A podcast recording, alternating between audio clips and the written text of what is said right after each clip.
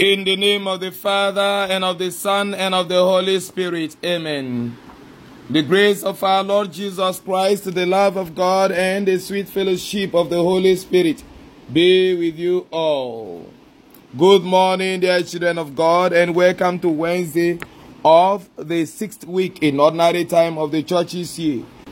Today being the 15th day of February 2023 let us together invite the person of the Holy Spirit to come dwell in us. Holy Spirit, Lord of light, from the clear celestial thy pure beaming radiance give. Come the Father of the poor Come with just that endure. Come not light of all that live. Dear children of God, the title of my homily today is Let Jesus Lead. Let Jesus Lead. The first reading today is taken from the book of Genesis, chapter 8, from verse 6 to verse 13, and verse 20 to verse 22. The gospel reading is taken from the gospel according to Mark chapter 8, from verse 22 to verse 26. In the first reading today, we see the story of how God saved a remnant for himself and for the people of Israel through Noah and through the ark Noah constructed, following the instructions of God. Those who were in the ark were saved from the great flood that destroyed the world. And in today's uh, first reading, then, Noah, upon seeing that the waters of the flood has dried off the earth's surface, came out with all who were with him in that ark. They allowed themselves to have been led by God because God gave an instruction that destruction or flood that will destroy the world is imminent and their readiness to follow the orders of God, construct an ark, and be in that ark became that which saved, saved them. And through them, there were there was a remnant saved for humanity and for the people of God, Israel. In the gospel reading also, we see a similar thing. Jesus encountered a blind man when he came to Bethsaida, and this blind man he led out of the village, and upon leading him out of the village, he healed him of his blindness. It was a gradual process of healing, building his faith as he healed him, and also transforming his life as he healed him. And this explains why after healing him, Jesus said, Do not even enter the village. You are now no longer a blind man, but you can see now. Do not go back to a community where you will continue to live the life of the blind. You are now to be led with the light of the Holy Spirit that will enable you to remain always one whose sight is without any form of impairment. You are now to get into the ark of the covenant of God and live in that ark of the covenant God has entered into with you. The ark of the covenant of God's love for you. And when you live in that ark of God's covenant, you will be enabled by the special gift of the Spirit of God, the Spirit of enlightenment, the Spirit that opens up the eyes of your mind, the eyes of your heart, to be able to live beyond and above the standards of your village, the standards of your generation, the standards of the world. Dear children of God, many also in our time and generation are led by different forces.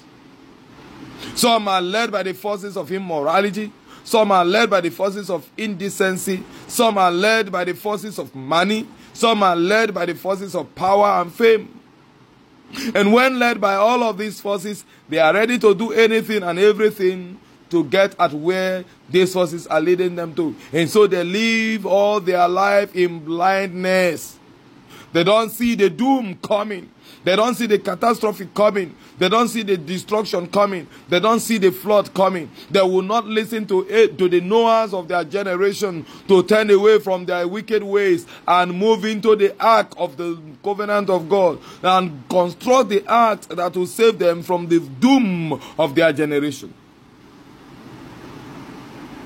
Dear child of God, Jesus is inviting you to come with him out of the village of fraudsters, out of the village of 419ers, out of the village of those who are unfaithful in their marital union, out of the village of those who molest and abuse others, of those out of the village of those who do ungodly politicking, out of the of the village of those who make ungodly policies that impoverish others and bring damnation to others. God is inviting you out of the village of wicked and evil lecturers who would not want to graduate students for not subjecting themselves to the demands they make of these students. Demands that are not called for. Demands that are uncalled for. Demands that are inordinate. Demands that are evil. God is calling you out from the village of professors or lecturers who will continue to bring others down because they wouldn't want them to rise, to become, you know, rivals. God is calling you out of the village of physicians, health workers who will not do that which they have, you know, sworn in their ethics and the oath of their office to do, to protect life. God is calling you out from the village of ungodly religious leaders, whether in Christianity or in Islam or any other religion of the world. God is calling you out to join Jesus Christ in constructing the ark that will save this generation, that will save the world. The ark of God's covenant, the ark of righteousness, the ark of love, the ark of justice, the ark of kindness, the ark of truthfulness, the ark that sees and recognizes the equality of all human beings. God is inviting you to join in constructing the ark of justice in your own area of jurisdiction, the ark of mercy and forgiveness, so that together God can save our generation through us. Of course, led by Jesus Christ. We must allow Jesus to lead us out of the village of sin, of the village of hypocrisy, of the village of greed, of the village of uh, all kinds of ungodliness and impurities. We must allow Jesus to lead us out of the village of abuse of substances. We must allow Jesus Christ to lead us out of the village of misguided search for enlightenment.